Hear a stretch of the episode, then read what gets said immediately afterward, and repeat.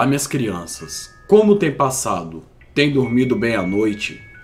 O que será que a noite nos traz? Um vento impuro e vazio?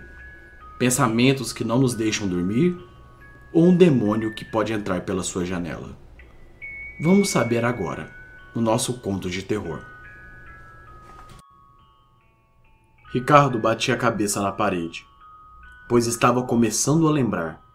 E lembrar era a pior coisa que ele poderia fazer. Ele precisava de suas drogas. As drogas o acalmariam, fariam as coisas ficarem bem novamente. Desesperado, ele começou a gritar. Passou a bater a cabeça, cada vez com mais força. Enquanto o sangue escorria por sua testa, ele rezava baixo, pedindo a Deus que lhe ajudasse. Meio tonto, ele respirou fundo Levantou-se do chão e foi até a porta. Não havia ninguém ali. Fechou seus olhos e começou a chorar. Odiava ficar sozinho.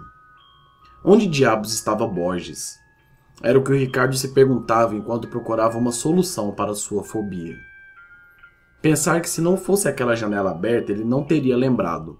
Maldito Borges! Deveria ter fechado essa merda. Essa era uma das condições que Ricardo tentava impor todos os dias. Nunca se esquecer de fechar a maldita e desgraçada janela. Mas naquela noite, demorou demais para que ele se lembrasse que o perigo vinha com o vento. E agora, agora já era tarde demais. O monstro poderia aparecer a qualquer momento. Ricardo tentou fechar os olhos e dormir, mas não conseguiu. Depois tentou bater a cabeça ainda mais forte na parede para assim apagar de uma vez. Mas ele falhou e tudo que sentiu foi dor e o vento frio batendo na janela. De repente, em sua frente, ele viu Amanda.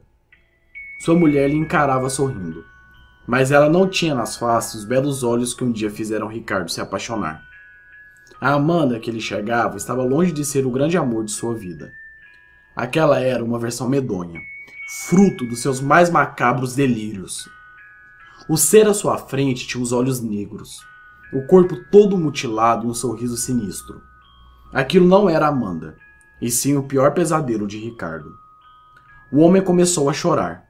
Tudo indicava que o inferno estava prestes a começar. E ah, iria começar sim. Ricardo e Amanda moravam juntos há três anos. Depois se casaram e compraram um pequeno apartamento no centro de Curitiba. E lá começaram uma outra vida. O relógio marcava as 11 horas da noite e o casal estava se preparando para dormir. Com a cama pronta, os dois deitaram-se. Amanda não notou, e muito menos Ricardo, que a janela do quarto ficara aberta. A cortina cinza estava na frente, tampando a visão de ambos. O marido então abraçou a mulher, lhe deu um beijo e disse que em breve esfriaria. Por isso deveriam dormir abraçados. Durante a madrugada, como acontece com todos os casais que dormem juntos, os dois se separam.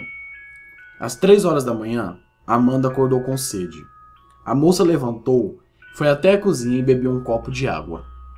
Voltou para a cama silenciosamente, com o intuito de não acordar seu marido. Quando estava prestes a dormir novamente, ouviu um estranho barulho um barulho irritante ao mesmo tempo assustador. Curiosa, Amanda levantou-se novamente e descobriu que aquele estranho som era o vento. Vento que atingira a cortina do quarto e dispersava pelo ambiente inteiro. Então ela fechou a janela e voltou para a cama. Quando se deitou, sentiu uma estranha dor na barriga. Alguns segundos se passaram e a dor se espalhou para o corpo. Então ela não aguentou mais e gritou. Gritou alto, acordando Ricardo. O homem acordou desesperado com o grito de sua esposa. Ricardo, o que é isso? Me ajuda, por favor. Tá doendo muito. Ricardo tentou abraçar a esposa. Isso foi a primeira coisa que veio em sua mente. Mas ao tentar fazer isso, ele acabou sendo empurrado. Foi parar no chão, bateu a cabeça e um filete de sangue escorreu em sua testa. Os olhos da moça agora eram mais negros que a noite. Um negro podre. Um negrume mórbido e diabólico.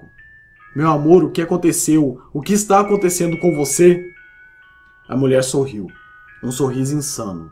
Então de sua boca saíram as seguintes palavras, com uma voz diferente de tudo aquilo que ele já tinha visto, que fez os pelos da nuca de Ricardo se arrepiarem. Seu amor? me ame, seu desgraçado. O homem foi agarrado, e o que a nova Amanda fez não foi simplesmente beijá-lo e abraçá-lo, mas sim arrancar um pedaço de seus lábios e quebrar as unhas nas costas de Ricardo. Ele gritou alto, gritou de dor e pavor. O rapaz foi atirado mais uma vez no chão. Não entendia o que estava acontecendo. Na cama, a mulher ria e tremia, como se estivesse tendo uma convulsão. Uma espuma amarela saía da boca de Amanda que se contorcia em dores e sussurrava palavras desconhecidas. Mas aí ela ficou quieta. Ricardo estava com medo. Tudo aquilo chocou o suficiente para saber que era algo sobrenatural.